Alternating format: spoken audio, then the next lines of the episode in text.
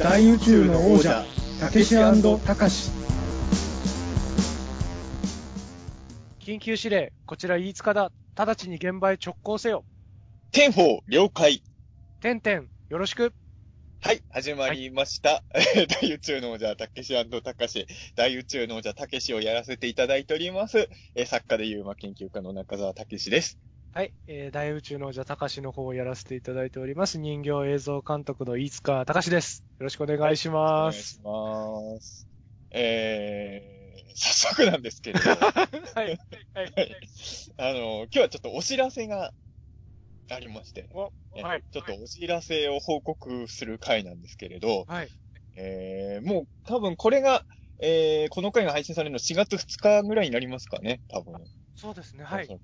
4月2日ぐらいまでに配信しないとちょっと間に合わないお知らせなんですけれど、あの、今ちなみに収録してるのが4月1日の23時56分スタートっていうね、えーもうほぼ4月2日なんですけれど、えーあの、4月3日にですね、えー NHK さんの、えー番組で、あの、ちょっと自分も出演させてもらうんですけれど、はい。あの、まあ、ちょっと変わった番組なんで、ちょっとそのどういう内容かはちょっとあの、おいおいお話しさせていただくんですけど、まあ基本的にはそのご報告会という感じでございます、今回は。はいあの、まあ、早速なんですけどね、番組のタイトル言ってしまうと、金曜日のソロたちへという番組なんですけれど、はい。お見たことある、あれですかね、ど、ど、見たことある方もいるかなと思うんですけれど、はいはい。今一応番組のホームページをあの開いて目の前で見てるんですけれど、はい。あの、基本的に言うと、その一人暮らししている方の部屋にカメラを仕掛けてですね、で、それが一人じゃなくて、えー毎回、えー三人の方の部屋にカメラを仕掛けたのを VTR で、えー見せて、で、もう一つあのーストレッチマンっていう E テレのヒーローいるじゃないですか。はい。で、その、い一画面はストレッチマンで、残り三画面が、その、一人暮らしをしてる人たちの様子を密着した映像がそれぞれ流れてるっていう、要はその4分割してる画面で、えー、4つの画面でいろいろその生活ぶりとストレッチマンが見れるっていう。で、えー真ん中に、その、この番組の、まあ、メイン MC というんですかね、えー、まあ、あの、えー、能町みね子さんと、井上祐介さんが、はい。ノンスタイルの。はい。ノンスタイルの井上さんが、はい、メイン MC でいるっていうか、だから、厳密に言うと5画面ですかねう。ーん。結構すごいですよね。ごちゃごちゃしてす。ごいですね。その、そうですね。その MC の方たちの画面が真ん中にあって、はで、そのはい。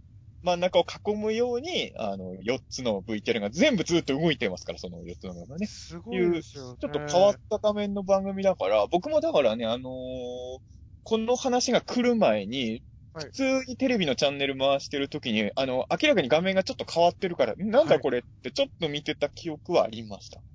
そういえばね。あの、その時は通しては見てなかったんですけど、はい。そういう僕。もちょっと何回か見たことありますけあ、ど、あはい。あ不思議な番組ですよね、こう、どこ、その真ん中の、その MC の人たちが、はい。4画面見ててどこに食いつくかみたいなそうですね。こともあるじゃないですか。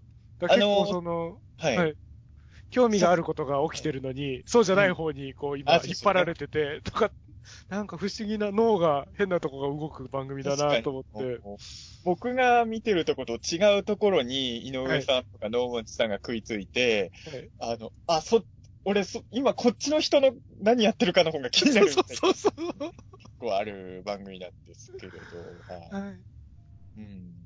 あの、だから4つ画面あるんですけど、さすがにあの4つの画面からずっとあの、それぞれの生活音とか出してたら、さすがに視聴者も混乱するんで、一応ね、あの番組的には今はこの画面に集中してくださいみたいな感じで、そこだけ、えー、4つのうちの1つだけ音がわーって出てたりとか、そういうのはやるんですけれど、基本的に画面上は4人の、えー、方のやつが全部動いてますからね。えうん。ー、だから、まあ見ようと思えば僕のやつだけを見続けることもまあできなかった。そうですよね。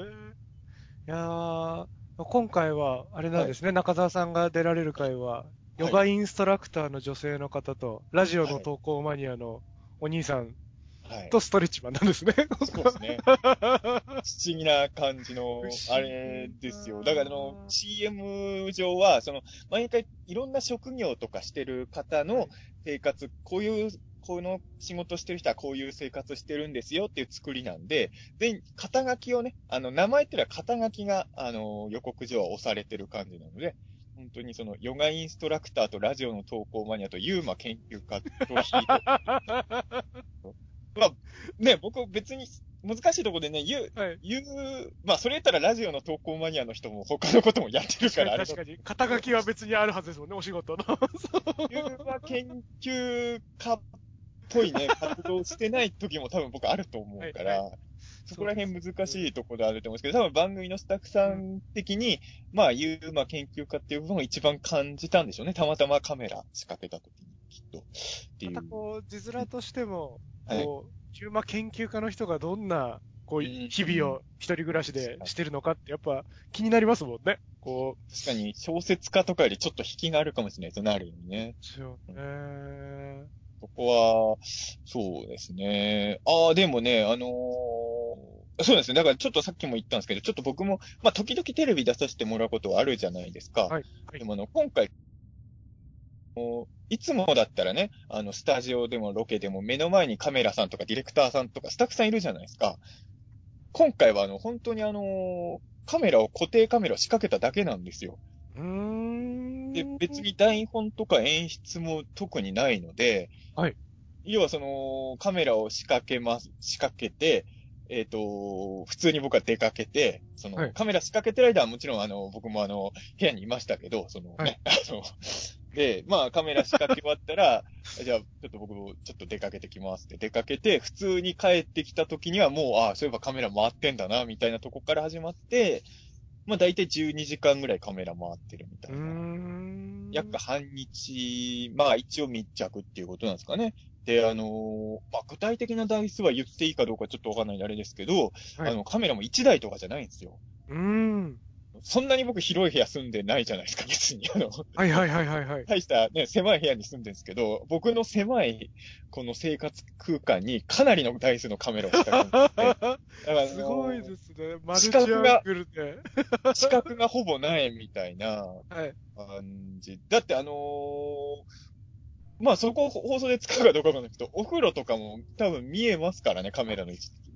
そっあ、かこれお風呂入ってるとこも見ようと思えば見えるぞ、ここにカメラあるっていうことはってちょっと。はいはいはいはい。いや、まあそこをオンエアで使うかどうか知らないですけど、あの、唯一ね、カメラから逃れる位置としてはトイレかな。うーん。トイレは、あのーまあドア閉めちゃえばもう完全にもはい。う、あの、ドア開けっぱなしでしてたら見えますけど。別にカメラ仕掛けられてましたけど、まあ、トイレの中にはカメラ仕掛けてなかったんで。まあ、えあとはね、本当に、ど本当に結構ね、いろんなとこにカメラ仕掛けてたんで、あの、要はね、僕、やっぱまあこの番組出ますっていう風に SNS とかでも告知するじゃないですか。はい。で、見てください。よかったら見てくださいねっていう時に、やっぱあのーちょっとね、あのー一言付け加えるみたいな感じで、あの自分の部屋、まあ、まあね、やっぱまず真っ先にまあ自分の部屋が映るっていうことが大事だと思って、はいまあ僕の部屋ひどいので、その、それはあの本当にあの、オンエア見てくれればわかると思うんですけど、このこの僕の部屋の惨状を、まあ NHK って言ってしまえばどこでも見れるわけじゃないですか。その、他の局の番組っていうのは地方によっては見れない番組も確かにあるんですけど、はい。NHK だと本当誰でも見れちゃうんで、そこで自分のこの部屋の惨状を晒してしまうのは、まあ 正直、ちょっと不安もある。まあもちろん見てほしいんだけど不安もあるっていうようなことを言った後に、はいでも中澤さんの部屋はもう過去にも、それそれこそ緊急検証ザムービーとかでも出てたから平気じゃないですか、みたいなはい。感じのはい。こと言われたりもしたんですけど、はい。まあ、やっぱあの時とは仕掛けてるカメラの台数とかも違いますし、あの時って別にあの、ねなるほど。僕の生活の様子を見せるために部屋で撮ったわけではないじゃないですか、正直あれはね。まあまあまあまあ、その、お部屋とかが主役ってわけじゃないですもんね、その映すことが。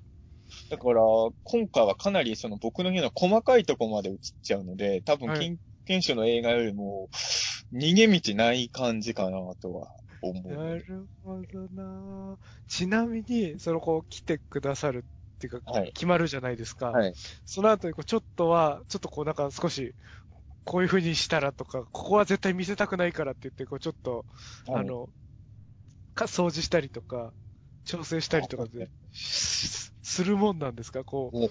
僕がもし来たら、はい。絶対やっちゃうなと思うんですけど、こあ、でもね。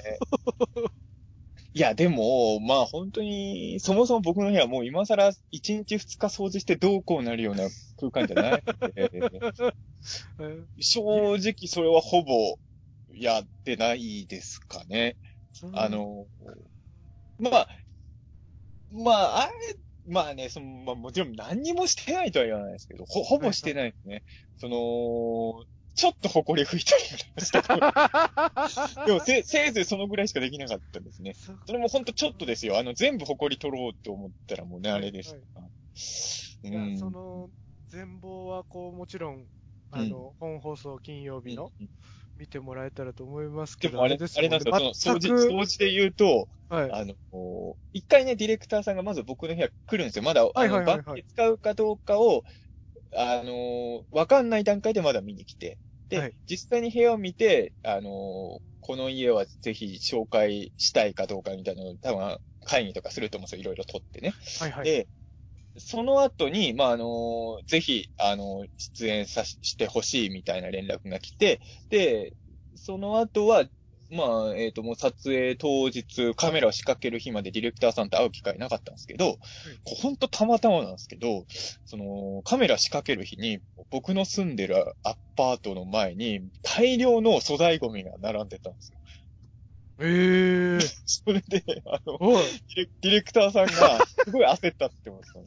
あの、要は、その、カメラ仕掛けることが分かったから、部屋の中にあれもうごちゃごちゃしたもの全部ゴミって、部屋が綺麗になってるんじゃないかってすごい焦ったらしいんですよ。あれ、なんだろう、僕も未だに分かんないですけど、たえたまたま、たまたま。引っ越し近い人とかがいたのかな？はいはいはい。だからそれはすごいスタッフさん、僕もね、びっくりしたんですよ。なんか本当にたまたまその日にね、はいものすごい大量のあの、タンスとか、タンスとか本当に、あの、大量の、それこそ VHS ビデオテープとかもね、すげえいっぱい捨てられて、えーうる星やつらのビューティフルドリーマーとか捨てられてたんですよ。すごい。ちょっだからと、ちょっと、お救いしたくなっちゃうぐらいね。しかも、捨ててるものがそのアニメ映画とかでちょっと僕も持ってそうじゃないですか。うんちなみにうる星やつらのビューティフルドリーマーは、まあ、DVD は持ってるんですけど、VHS もちょっと気になって中開けたんですけど、捨てられて。カビ、カビ生えてたんで、ああ、やめとこう。うん。カビ生えちゃうと厳しいですもんね。カビ入ってなかったらもらってこうかうな。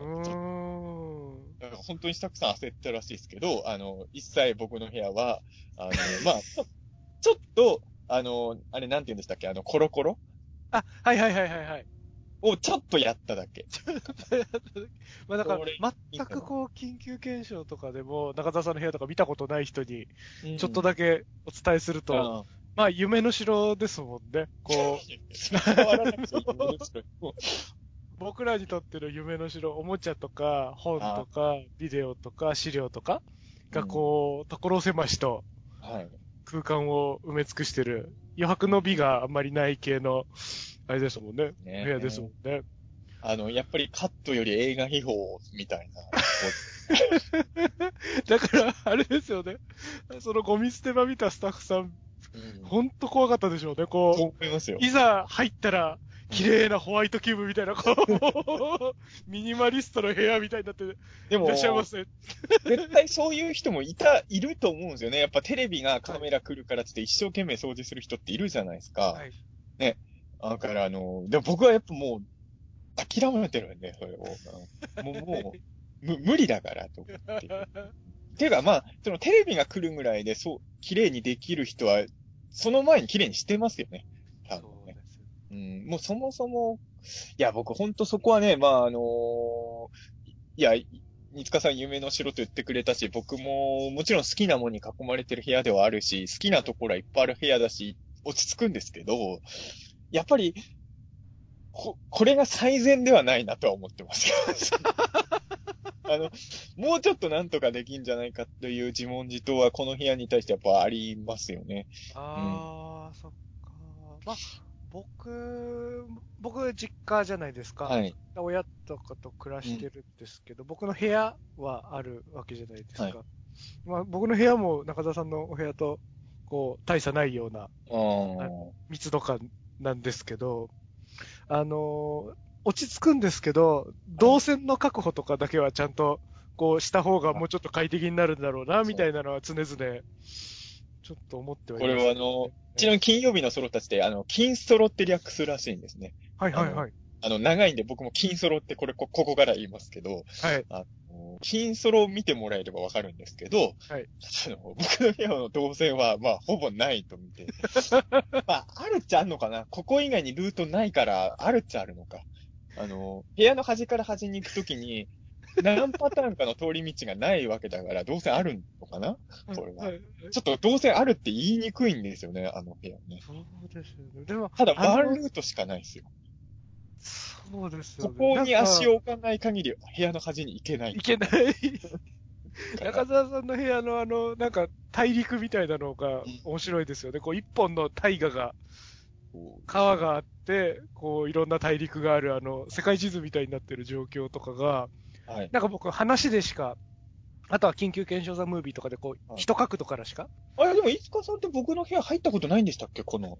なん、か入り口まであ、一回荷物あの時取り行くって時に入り口まで、なんでこう中で遊んだとかはないんですよね。あの時中入ってないんですね。そうなんです、そうなんです。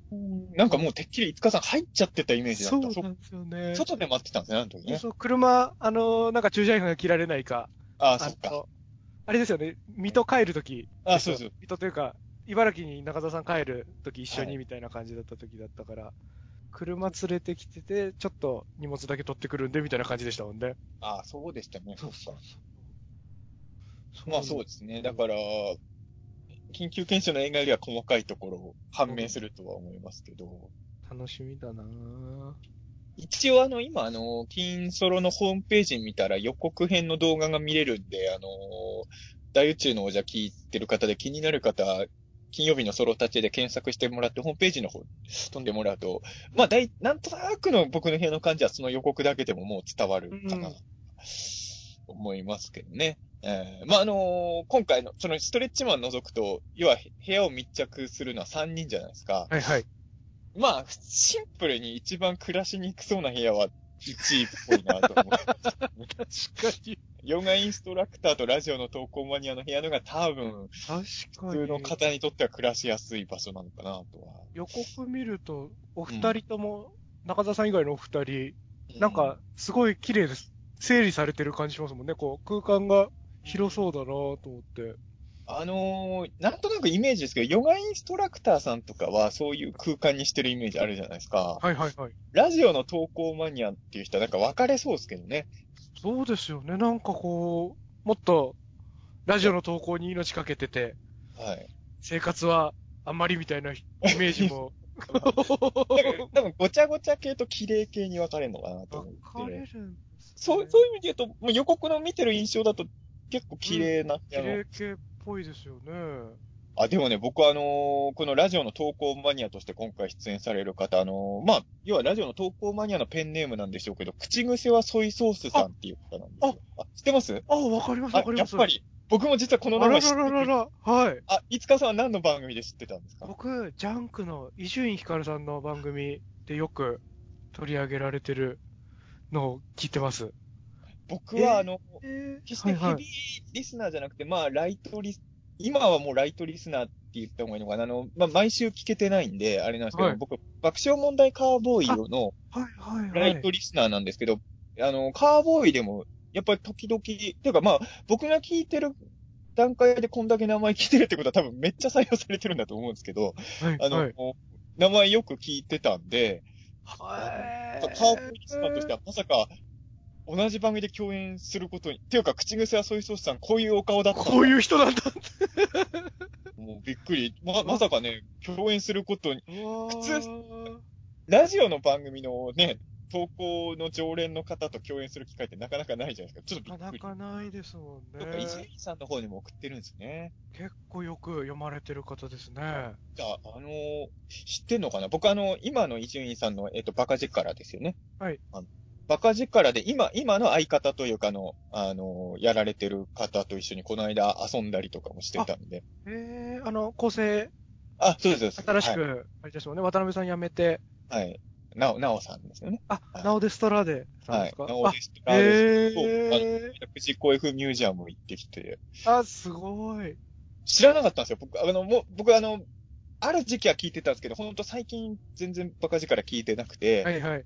知らなかったんですけど、あの、藤子ミュージアムも普通に一緒に行くことになって、あの、はいまだ共通の知り合いがいたから一緒に行ったんですけど、あの、芸人やってますぐらいの挨拶しか、特にせずに、そっからずっと藤子トークしてて、はいはい。もう申し訳ないけど僕はその、ナオデストラーデさん、ご存じ上げてなくて、名前は、あの、知り合いの知り合いなんで聞いてたんですけど、はいどういうネタやられる方とか、どういうとこで活躍されてるのか全然知らなかったんで、はいはい。普通になんか雑談の中で、なんてことないように、その、伊集院さんと一緒にラジオやってることをボソッと言われて、あれ？これ、そんなボソッと言うポイントじゃなくね？って、僕はちょっと思ったんですけど、ただ、僕も聞いてるわけじゃなかったから、はいはい。あの、そこでね、なんかあの、えーあの番組のってなるのもおかしいじゃないですか。すねだからまあそこはまはあ冷静に聞いてたんですけど、しばらくしてから、あの、僕の友達にバカ力大好きな人いっぱいいてはい、多分、一緒に遊んだって知ったらびっくりすると思いますっていうのは一応伝え。すごーい。多分、ナオデストラーデさんもじゃあ口癖はソイソースさん絶対知ってますよね。知ってますよね。いや、ちょっと LINE しとこう。あの、口癖はソイソースさんと同じ番組出るんで、よかったら、なお、あれ、伊集院さんの番組の中では、ナオデストラーデさんってフルで呼ばれてるんですか？別にそういうわけではなくて。でも、あの、フルであ、本当ですか？呼ばれてますね。ナオくんとか言われてる時もありますけど、そうですね。僕も一緒に、あの、まあ、い一回しか遊んだことないですけど、その時はナオさんって言ってたんで、はい。はい。僕にとってはナオデストラーデさんは、藤子 F 不二雄仲間でしかないんですよ。今まだそれ以外の情報がないんで、その、藤子 F 不二雄作品に対する思い入れはいろいろ聞きましたけど、はい。あの方に対するデータがそれ以外ないので、えー一緒に遊んだんだからバカ力聞けよって話ですよね。その翌週のバカ力ぐらい聞いとけよって思いはます。いはいはい。えー今3人ぐらい構成の方で回してるから、ナオさんのがブースに入ってる回とかをこう厳選して聞いてもいいかもしれないですよね。もしかしたら。ちょっと今度、わあじゃあ、ちょっと、なおさんにも伝えとこう。口癖は、ソイソースさんと。いや、でもちょっとそれはびっくりしたんですよ。まさか、こんな。そこ、それで言うと、うんはい。あのー僕びっくりしたのはあれですよ。あの、ノンスタイルの井上さん。はい。飯塚さんの、ともね、はい番組ご一緒してますもんね。そうなんですよね。あの、テレ東、テレ東さんの深夜でやってる、アニレコ TV っていう、はい。テレ東の番組を紹介する番組の MC 井上さんやられてて、2回ぐらい、い3回ですかね、1回ビデオ出演で2回スタジオお邪魔して、井上さんに優しくいじっていただいて、だからの、大、大宇宙の王者は、二人とも井上さんのお世話になれたっていう、このなかなか、なかなかいないことですよね、このパターン。ないですよね。これはもうぜひね、いつか大宇宙の王者のゲストで来てもらえるゲストで来てもら頑張りたいなと思うんですけどね。かなりハードルは高いですけどね。このダラダラしたお話に巻き込む。いやもうちょっと僕もね、やっぱびっくりはしたんですよ。あれ？あ、そうか、もしかして、井上さんが MC っていうことは、あ、そうか、大宇宙の王者二人とも井上さんと同じ番組に絡んだことがあることになるのか。今んとこそういう人って他にいないですよね。僕と五日さんどっちも絡んだことがあるタレントさんとかって多分あんまり確かに。五日さんの作品で声優さんとかされてる方とかで、僕別の番組でご一緒した方とか、た多分いないですよね、きっとね。そうですよね。だから、初めてかもしれないですね。二人とも関わったタレントさんは確かに。確かに。友人関係とかじゃなくて、こう、全くの、うんとこ関係ないところからっていうのは初めてかもしれないですよね。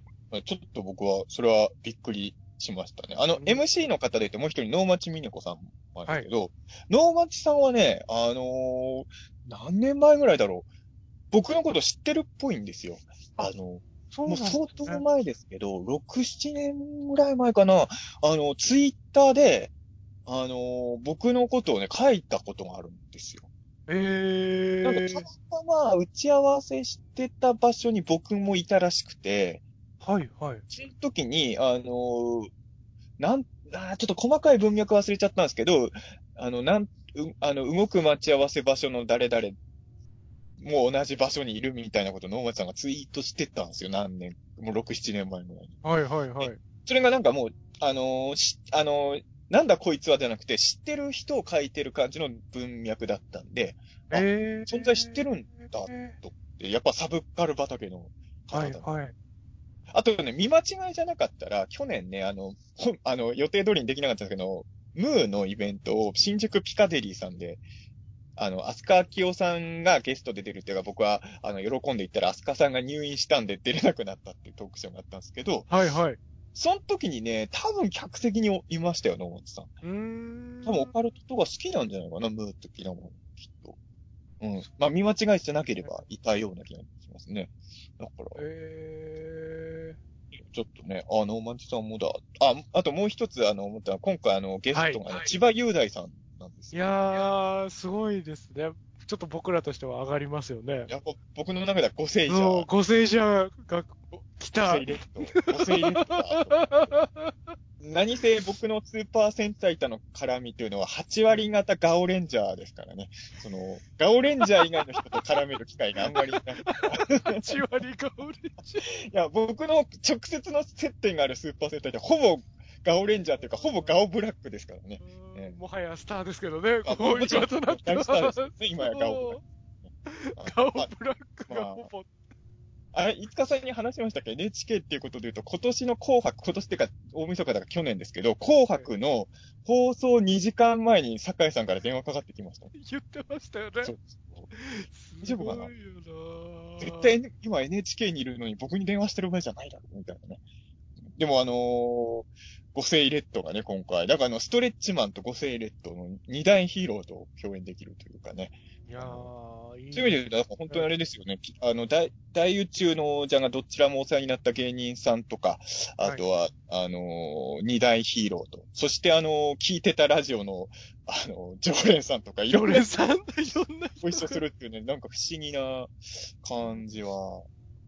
ああれらしいですね。千葉雄大さんがね、すごいラジオ大好きな方らしいんですよ。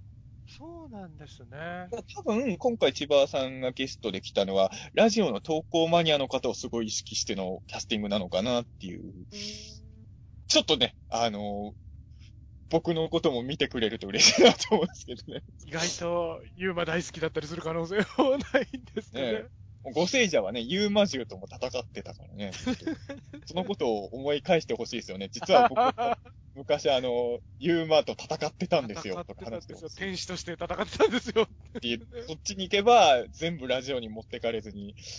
やっぱね、難しいじゃないですか。僕らもあの、例えば3人ぐらいの、あの、生活密着してるときに、一人だけ徳オタとかいたら、そこめっちゃ見ちゃいそうじゃないですか。見ちゃいますね。だから、ちょっと、ラジオ大好きの千葉さんが、ユーマ研究家の方に目線をやってくれるのかどうか、すごい心配ですけどね。そお願いしますこはご清レッド井上さんが、井上さんがなんとかしてくれる気がしますけどね。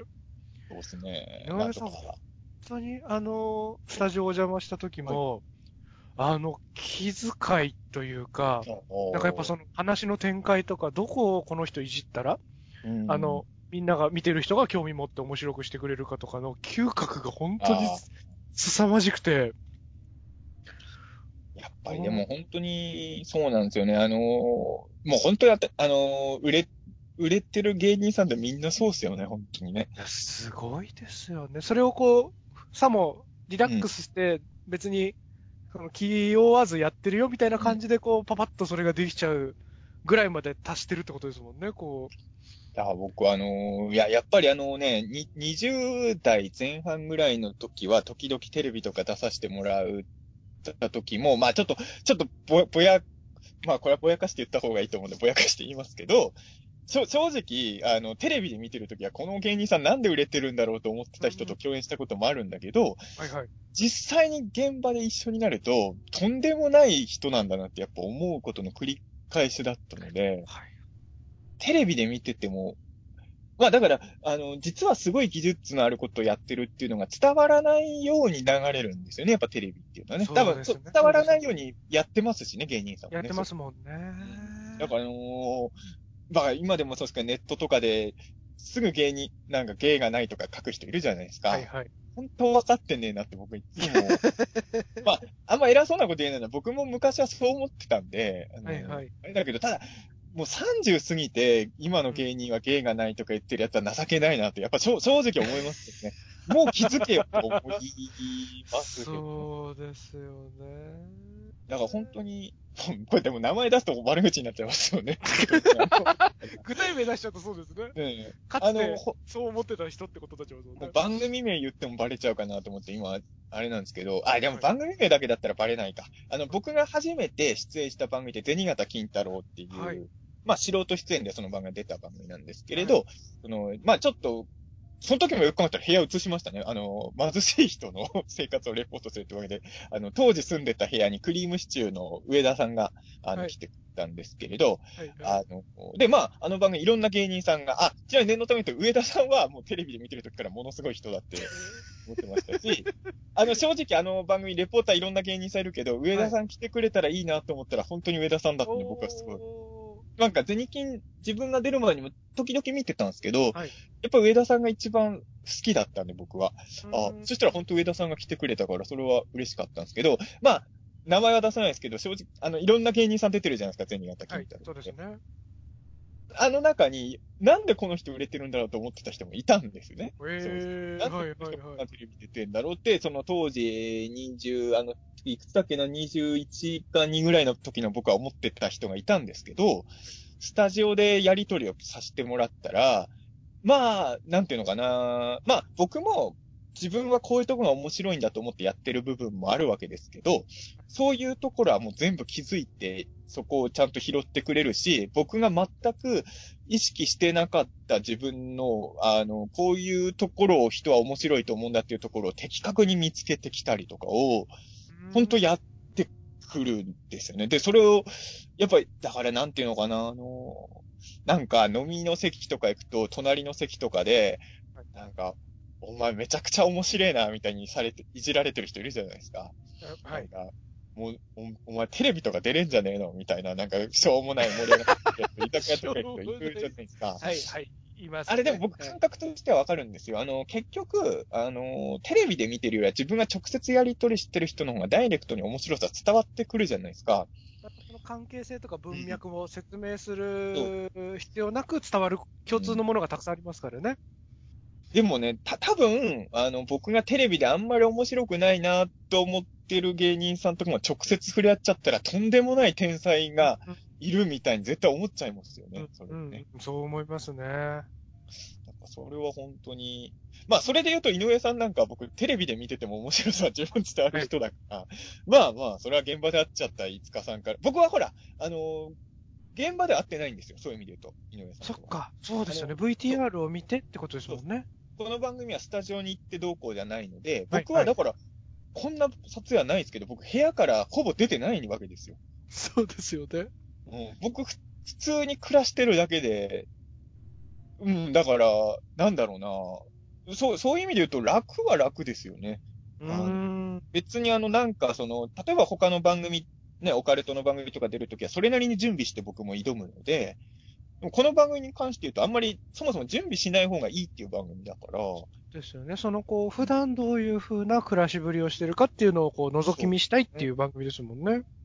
ただそこもね、結構やっぱり、最初はね、大丈夫かなと思ったのは、やっぱり、まあ、部屋戻ってきた時にはもうカメラが見えちゃうわけですよ、視界の。やっぱ何台も視界してるんで。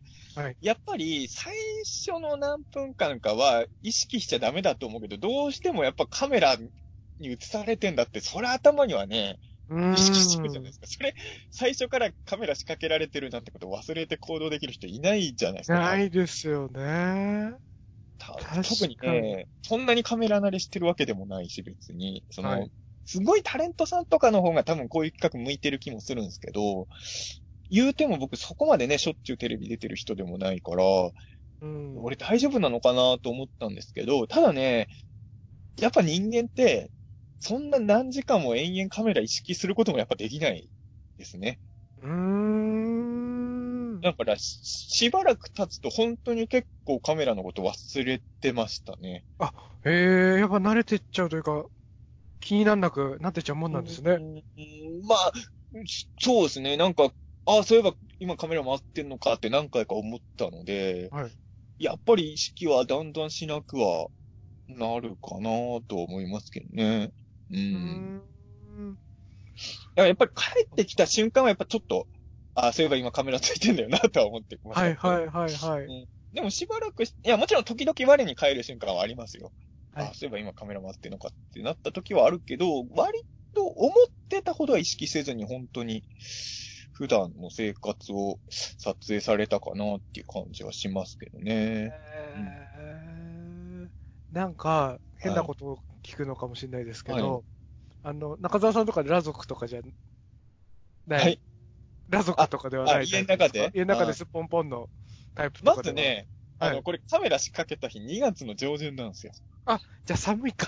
超寒かったんで、そっかまあそっか。あの、まあ、そもそも僕夏でも裸族じゃないですけど。いや、なんかうん、そう、開放的になる方もいたりとか、まあ、あと変な話ですけど、こう一人でいたら、その、こう一人でエッチなことするときとかもあるわけじゃないですか。まあね。なんか、まあそういうのやっちゃダメって最初から言われてんのか、まあ、やっても構いませんけど切りますよみたいなことなのか、何にも言われ、何にも言われてないから、やってもいいのかもしれないですけど、まあ、やっても絶対オンエアされない。そうですよね。そうか。まあ、一人エッチはね、何人かから聞かれましたよ。やったの？って言われて。まあ、やってないですけど、はいはい。まあ、そもそも、今僕、毎日は、あの、一週間カメラ密着で一回もしなかったから、それは嘘だと思うんですけど、まあ別に、うん。今これを収録してる今でも僕もうだって5日ぐらいしてないですからね。そうなんですね。5日さんは何日前にしたんですか？あ、でも僕も今なんかめちゃくちゃ忙しくて、ああ一週間くらいほったらかしちゃってるね。かもしんないですね。忙しくなったりしちゃうとなかなか、まあ、うんうんまあもう若くないって証拠かもしれないですけどね。そうですよね。いや、なんか、その、まあ、下世話な話をしたかったわけじゃないですけど、なんか、なんですかね、こう、やっぱ、番組のコンセプトとして、こう、一人暮らしの人が自然体で、うん。普段こういう活動をしてる人が、こう、誰にも見てない一人の状態だとどうしてるのかみたいなのを見たいみたいな需要があるじゃないですか。はいでなんかその、どのぐらいこう、自然体のギアに入れて、うん撮影に挑むのかなとかがすごい興味があるんですよね。僕としては、まあはい本当に、い、や、もう無理だからやってなかったって思うんですけど、こういう番組って多分、その掃除とかしちゃダメなんだろうなっていう意識もあって、あんま、あえてしてなかった。はいはいはいはい。そこは意識して自然体でいようとは思ったんですけど、ただ、まあ人間なんで、そのカメラがあるってことを意識してるわけじゃないですか、それはね。はい。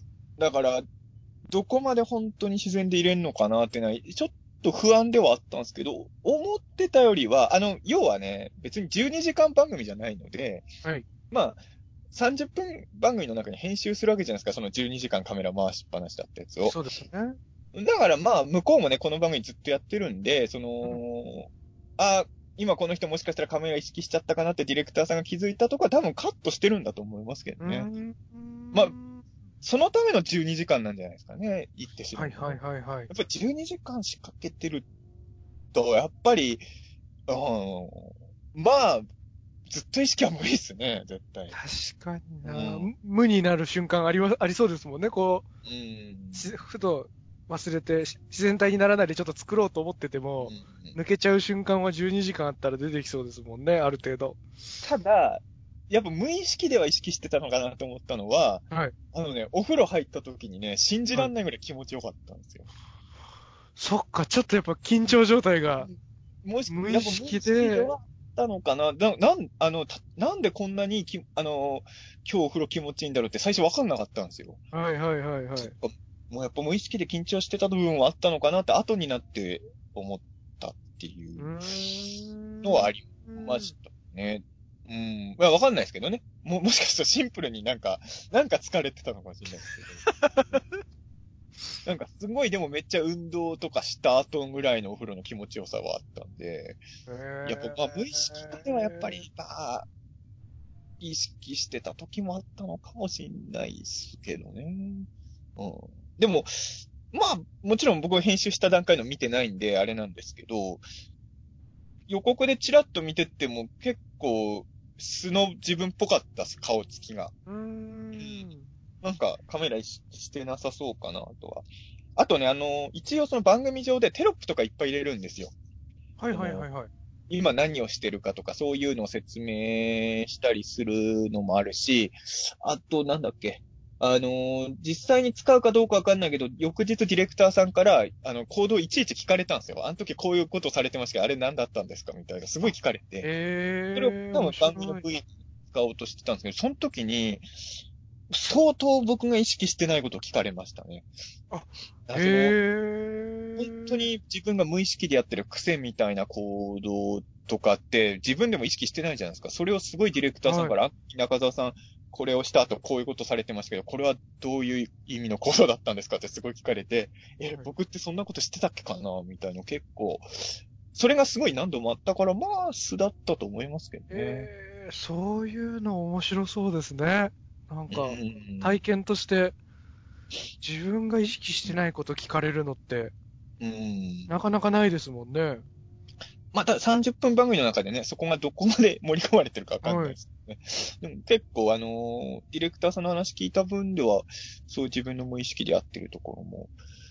いや、だから、なんか今まで僕がかかってた仕事とはちょっとタイプが違うので、はい。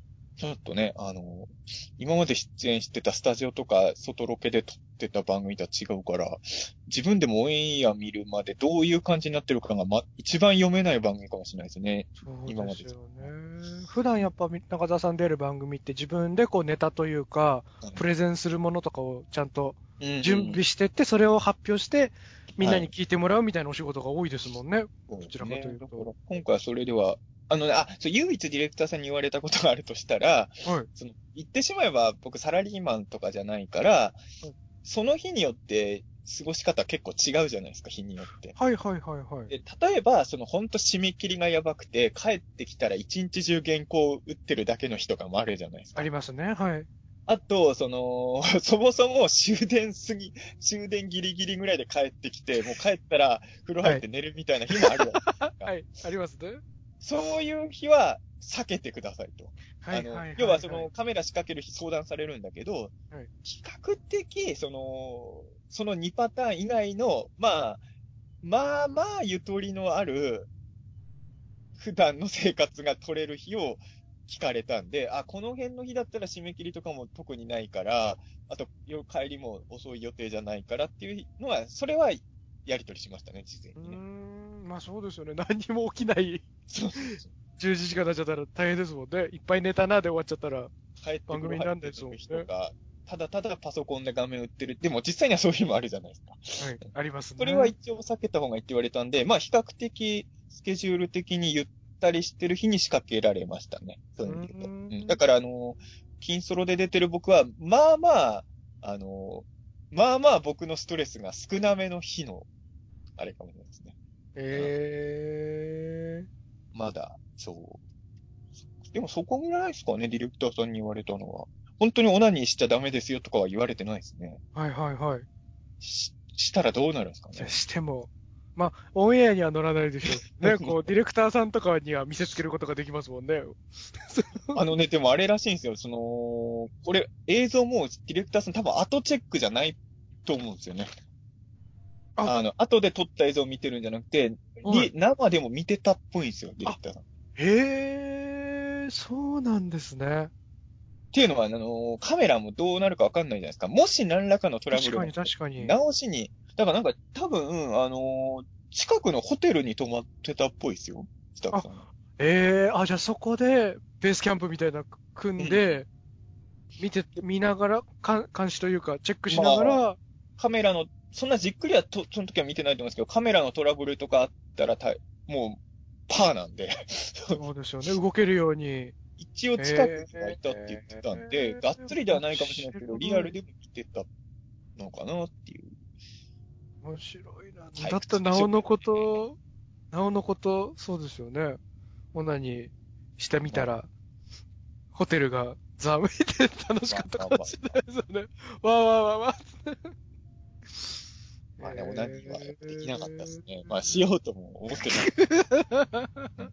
そんなに、そんなにしてないんだよ、本当に今の僕。本当にあの、単純に一週間を密着するって言っても、してない日のが多いわけだから、たまたまこの日してないのはそんな不自然ではないですね。も うもう、そんなに。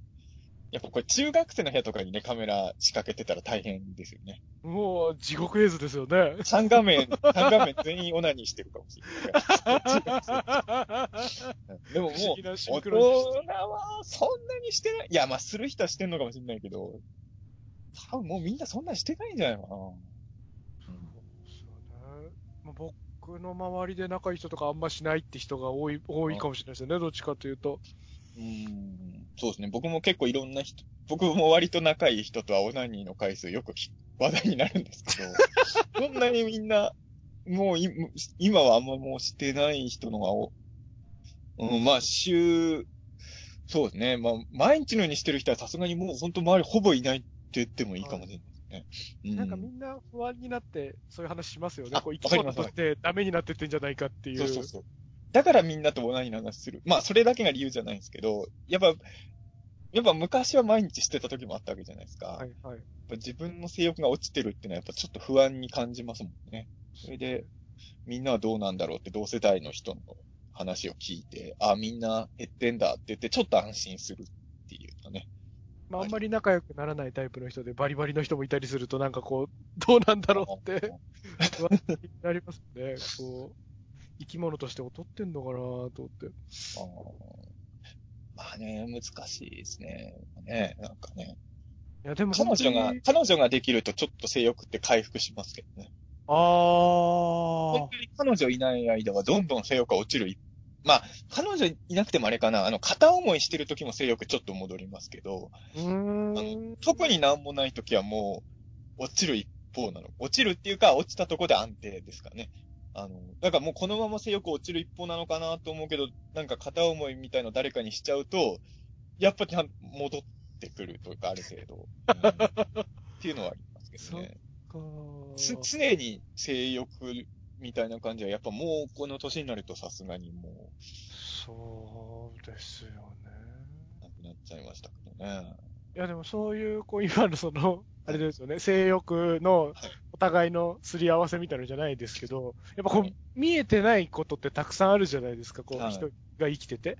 はい。こう自分の当たり前が揺らいだりとか、逆に人の当たり前見て、あ、そういうこともあるんだとかが、あのー金ソロのい何回か見たときに、結構やっぱ人によっていろいろそれぞれなんだなっていう面白さがあったので、なんかこう中澤さんの知らないところがまたたくさん見れるのかなって思うと、すごい楽しみですけどね。はい、本当にはい、こんな読めない番組ないんで、楽しみと不安というか、どっちも 出てる方は確かに不安もあります。大きいですよね。見てめっちゃ引く人もいるんじゃないかっていう心配はありますけどね。おまず、そもそも僕が何をやるかもそうだし、ー。はいまずあの空間だけで引く人もいるかもしれないから。いやー、低い人もいても、ときめく人も同じぐらいいると思いますけどね。人いるかなもうね。と思いますけどね。わー、夢の城だってなりますって。な、なんないのかな？いや、なん、もう千葉雄大さんとかがこの部屋いいなって言ってくれることを願そううばかりでですね。僕の部屋もこんななんですよって言って。絶対千葉さんこんな部屋住んでなさそう。ちょっとね、そこは、やっぱり、うん。まあ、あとは本当に、さっきも言いましたが、ディレクターさんが僕が意識してないことをすごい聞かれたんで、はい。その、僕が意識してないでやってる行動の中にも人を引かせるものとかがある可能性もね、全然あるから。あーまあ、本当に、やっぱなんだかんだでスタジオでなんかやってるときは多少は意識して動いてるじゃないですか、ずっとね。はい、そうですね。それがないわけだから、ちょっとね、まあそういう意味で言うと今まで出てた番組よりは僕の素の部分は間違いなく出てるでしょうから、うん。やっぱしこ怖さはありますけどね、そうですよね。で、またその、無意識のこと質問されてるっていうのもまた怖さをそうそうそう。大きく増大させてますよね。え、僕ってそんなことしてんだってね、うんちょっと、ディレクターさんの質問の時点ですでにいっぱいあったから、そこはね、ちょっとどうなるのかな、とは。うん。でもなんとなく、ちょっとこういう番組出ると、ドキュメント番組のことが少しなんとなく、あのー表層的なことだけで分かったっていうか、はい。あのーやっぱずっと密着してると人間はカメラ意識しなくなるっていうのは、わかる。うんうんやっぱ僕ずっとドキュメントとか見てて、そこがすごい気になっちゃうんですよね。はいはいはいはい。やっぱり、どこまで、あの、動物ドキュメンタリーとかだったらまだわかるんですけど、はいまあ、動物だって多少カメラ意識してますけどね。そうですね。意識させなくする術みたいなのが、本当にカメラマンさんにかかってるとかあるうんみたいですもんね。作ってるのとか見ると。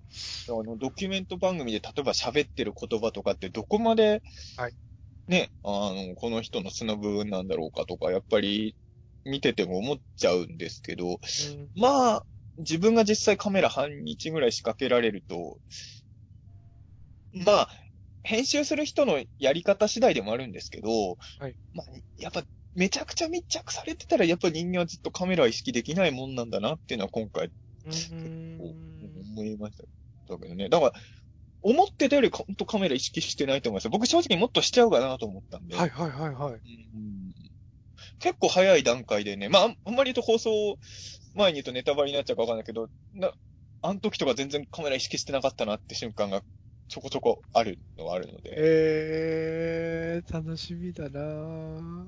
あ、でもどうなんですかね？その半日カメラ仕掛けるって言っても、まあそういうのもダメなのかもしれないけど、た、例えばロード・オブ・ザ・リング一気見とかする人とか、シリーズ一気見とかしたらそれで終わっちゃいますけどね、順日間確。かに。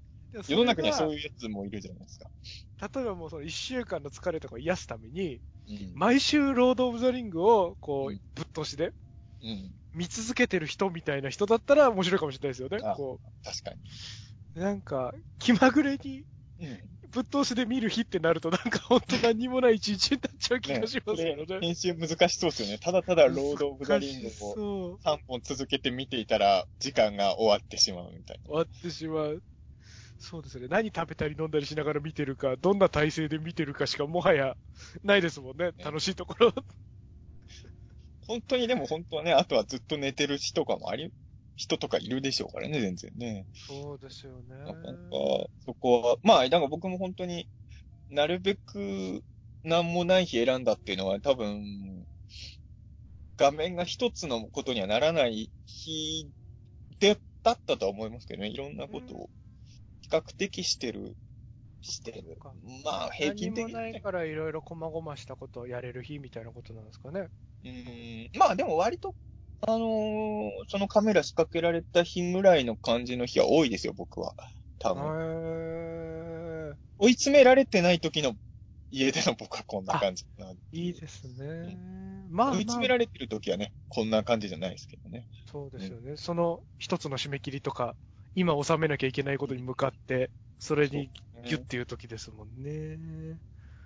なんか、僕らフリーランスでやってる人ら、基本、なんか何個か、こう、掛け持ちしながらやらないとはい生き。て、生きていけない状況だから、うんいろいろ仕込んでる時とかってやっぱ一日に何個かやりますもんね。そうですねど。まあ、僕やっぱり、まあ、それがいいことか悪いことか別としていろいろなことやってるじゃないですか。はいはいはい。だから、た、た、たと、例えば、もうユーマのことしかやんない人かっていうのはなかなかないわけですよ。はい。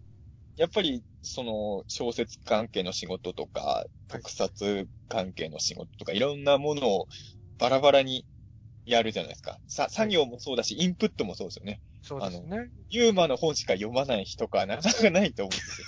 まあ、あるか、まあ、あるっちゃあるけど、あんまあ、そっちの方がす回数としては少ないんですね。はいその、ユーマ以外の本も読むし、ユーマの本も読むみたいなことじゃないですかね。だから、まあ、一個のことに特化する生き方はしてないじゃしてないですからね。うそこは。ーん。その、やっぱり探検前日とかはね、100%ユーマモードになっちゃうしますけど切り替えますけどね。帰ってきた人かも要因でずっとユーマ以外の本とか、まあオカルト以外の本は見たくないって日も確かにありますけど、まあそれ以外のものもチラチラ見ちゃう日のが多いは多いですよね。そこはまあ。だからそこら辺は、うん。でも本当にたまたま、本当にあの、カメラ仕掛けられた日の僕はこうだったって感じですかね。いやー。だからその辺はちょっと僕もちょっとね、やっぱ12時間仕掛けられてると自分もその日何してたか結構覚えてないんで、はいはいはい。放送を見て、あ、俺こういうこともそういえばこの日したなとか思い出すんじゃないうかな。ーんそういうたわいもない一日がこう記録されてうん。ずっと残るってなんか素敵ですよね。うん、まあ、まあでも確かにこんな機会ないですもんね。そうですよね。だからもう、なんかそろそろうん1時間が来ようとしてるので、はい。なんか、あの、まとめみたく入っていこうかなけど、ね。なんか、あれですよね。あの、大宇宙リスナーの方が、もしかしたら嬉しい感じが あるかもしれないみたいな。あのーはい大宇宙の王者のリスナーさんってね、はいいろんなタイプの方がいると思うんですけど、はい。あの例えばな、中澤武史サイドの活動しか興味ない人とか、はい飯塚隆サイドの活動しか興味ない人とかももちろんいると思うんですけど、もしかしたら、この金ソロは、飯塚隆サイドの行動とかに興味ある人が見ても、もしかしたら、面白い要素が映ってるかもしれないですね。でも、まあ、どうなってるか全然わかんないですけど、もしかしたら、なんか、あるかもよっていうこあるとですか？かもしれないから、大宇宙リスナーの方は、あの、や、なるべく見てほしいかなと。ただはい僕もわかんないですけどね、その、わかんないですけど。まず僕12時間カメラ回してるから、その日にあったこと、大雑把には把握してますけど、はい、はい、はい。あのーも、もちろんカットしてる部分のが多いわけですよ。12時間のもちろん、もちろんそうですよね。だから、あの辺の時間帯に起きてることがオンエアに反映されてるかどうかがわからないっていうのがいくつかあるんですけど、まあ、もしかしたら、そうですね。あの、高しに興味ある人もやっぱ見てるんじゃないかなっていう。これ、これ以上はちょっと言えないですね。いい何も言えないですけどね。ええただまあ、僕の部屋の要素を密着してる番組ですから。うーん。うん楽しみだな。なんかそれも、いや、どうなるのかわかんないですけど、なんかそれも楽しみですね。なんか、思わぬ楽しみがもう一個増えて、お得感ますね。もしかしたらね。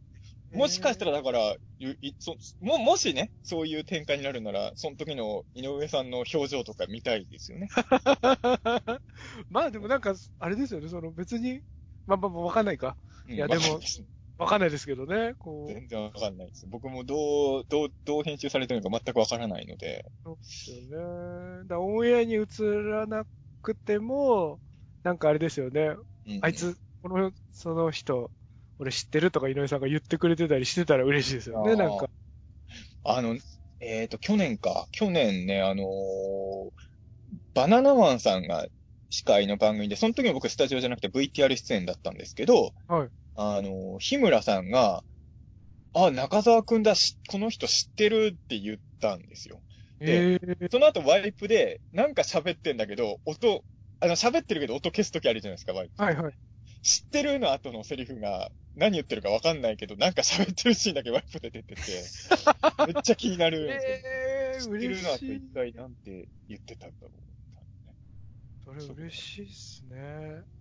あババナナマンさんって僕昔一緒にあの、番組の企画で野球チーム組んでたうんで、ん。結構長い間ご結構一緒して昔ですよね。もう結構前ですけどね。でもまあ、あの、いスタジオで一回きりの共演とかじゃなくて、割と一緒に合宿とかまでしてましたからね、バナナ。なんかまあ、結構がっつり喋ってはいたので、まあ、あれかもですけど。あ、もうね、そういう意味で言うと僕、あの、さっき言ったような、まだ学生時代ですけど、クリームシチューの上田さんとかともう一回何らかの形でご一緒したいっすもん、やっぱり。そうですよね。あの時は自分作家デビューと、あの、作家志望で出てたんで、あの時は。はいはいはいはい。今作家になりましたみたいの話とかもしたいですよね、そういう意味ではね。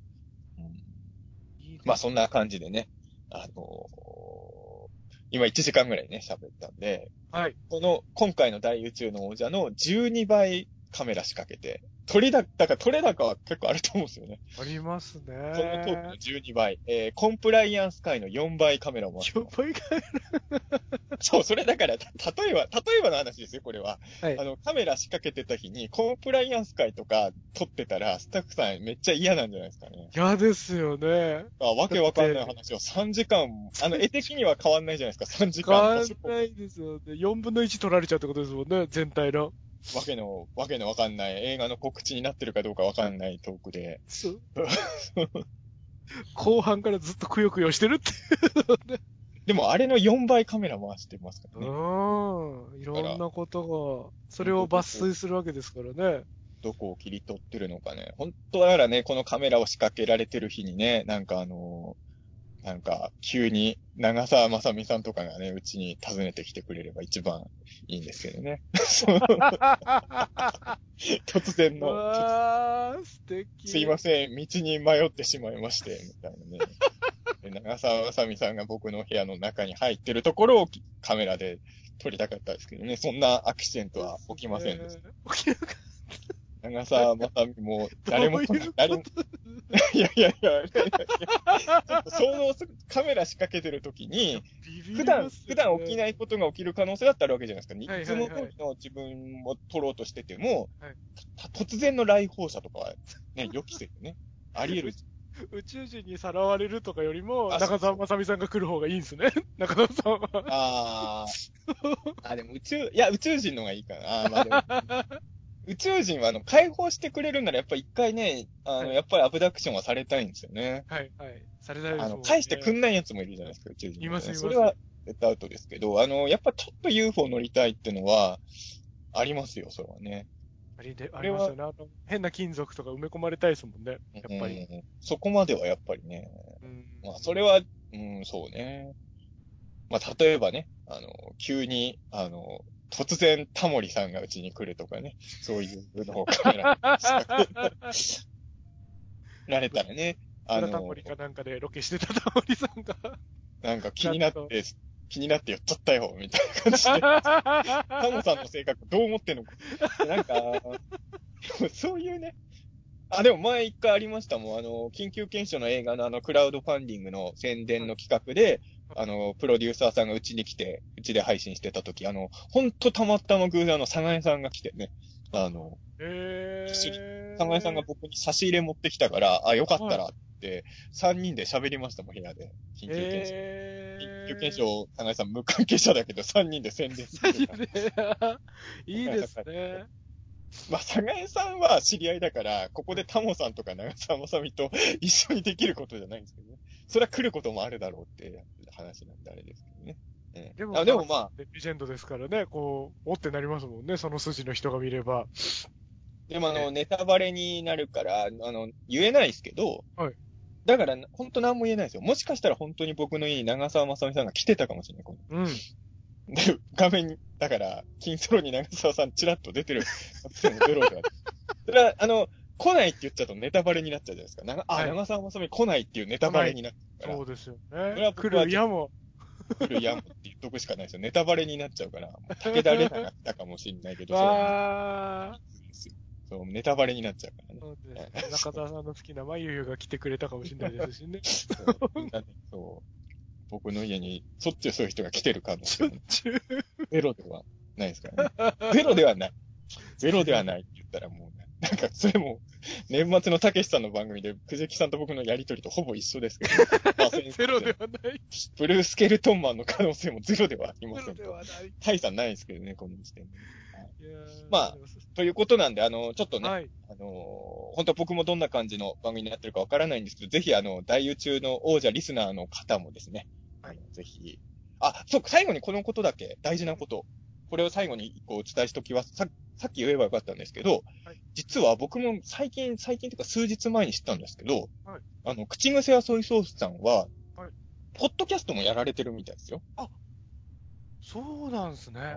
僕もあのー今、あのー数日前に、はいあのやっぱ番組のこと気になって番組のタイトルで検索してたら、口癖はソイソースさんのツツイッターされてて、はい。あの、アカウント見つけたら、ポッドキャストやってますってプロフィールに書いてあったんで、へーそう考える、と、あのー、3人密着してるうちの2人はポッドキャスターでもあるんですよね。わあ、あポッドキャストファン必見の回かもしれないです。危険ですね。僕が知らないだけで、はい、ヨガインストラクターさんもね、ポッドキャストやってるかもしれないですもんね、ポッドキャスト。全然ゼロじゃないですからね。ゼロじゃないですからね。3人中、3人密着して2人ポッドキャストやってるってね、なかなか。ね。ストレッチマンさんもやってるかもしれないですしね。もしかしたら。そうですね。あのーテレビ映画カテゴリーじゃないとこでやってる人ら、あんまり分かってないですからね。そうですよね。そういう意味ではちょっと、ポッドキャストファンの方にもちょっとね、はい。注目してほしい回かなと思うんでね。えーぜひで、改めまして、はいえー、3、4月3日金曜日の、えっと、午後11時50分、はい。23時50分ですね。はいで再放送も水曜日に毎週やってるみたいですね。知らなかった。そうなんだ。なんで次の週の水曜日の午前2時10分、火曜深夜になりますかね。にも再放送やってる NHK さんの番組は、そうですね、再放送。そっか、再放送もやっ、あ、じゃあ、そこ、一回見逃してもそこで。そうですねあ。そう2個録画していっぱい DVD に焼けるようにしといてもあらあって。、ぜひ。えぜひ、あの、本当大宇宙の王者のファンの方は、ちょっと、はい録画もしといてくれると、嬉しいなね。嬉しはい。いですね。ご覧いただけはい。と思います。はい。じゃあ、金曜日のソロたち、楽しみに見させてもらいます。ああ、はいそうですね。そうですね。いつかさんも見て感想を後で教えてください。はい。送ります。はい。じゃあ、ありがとうございました。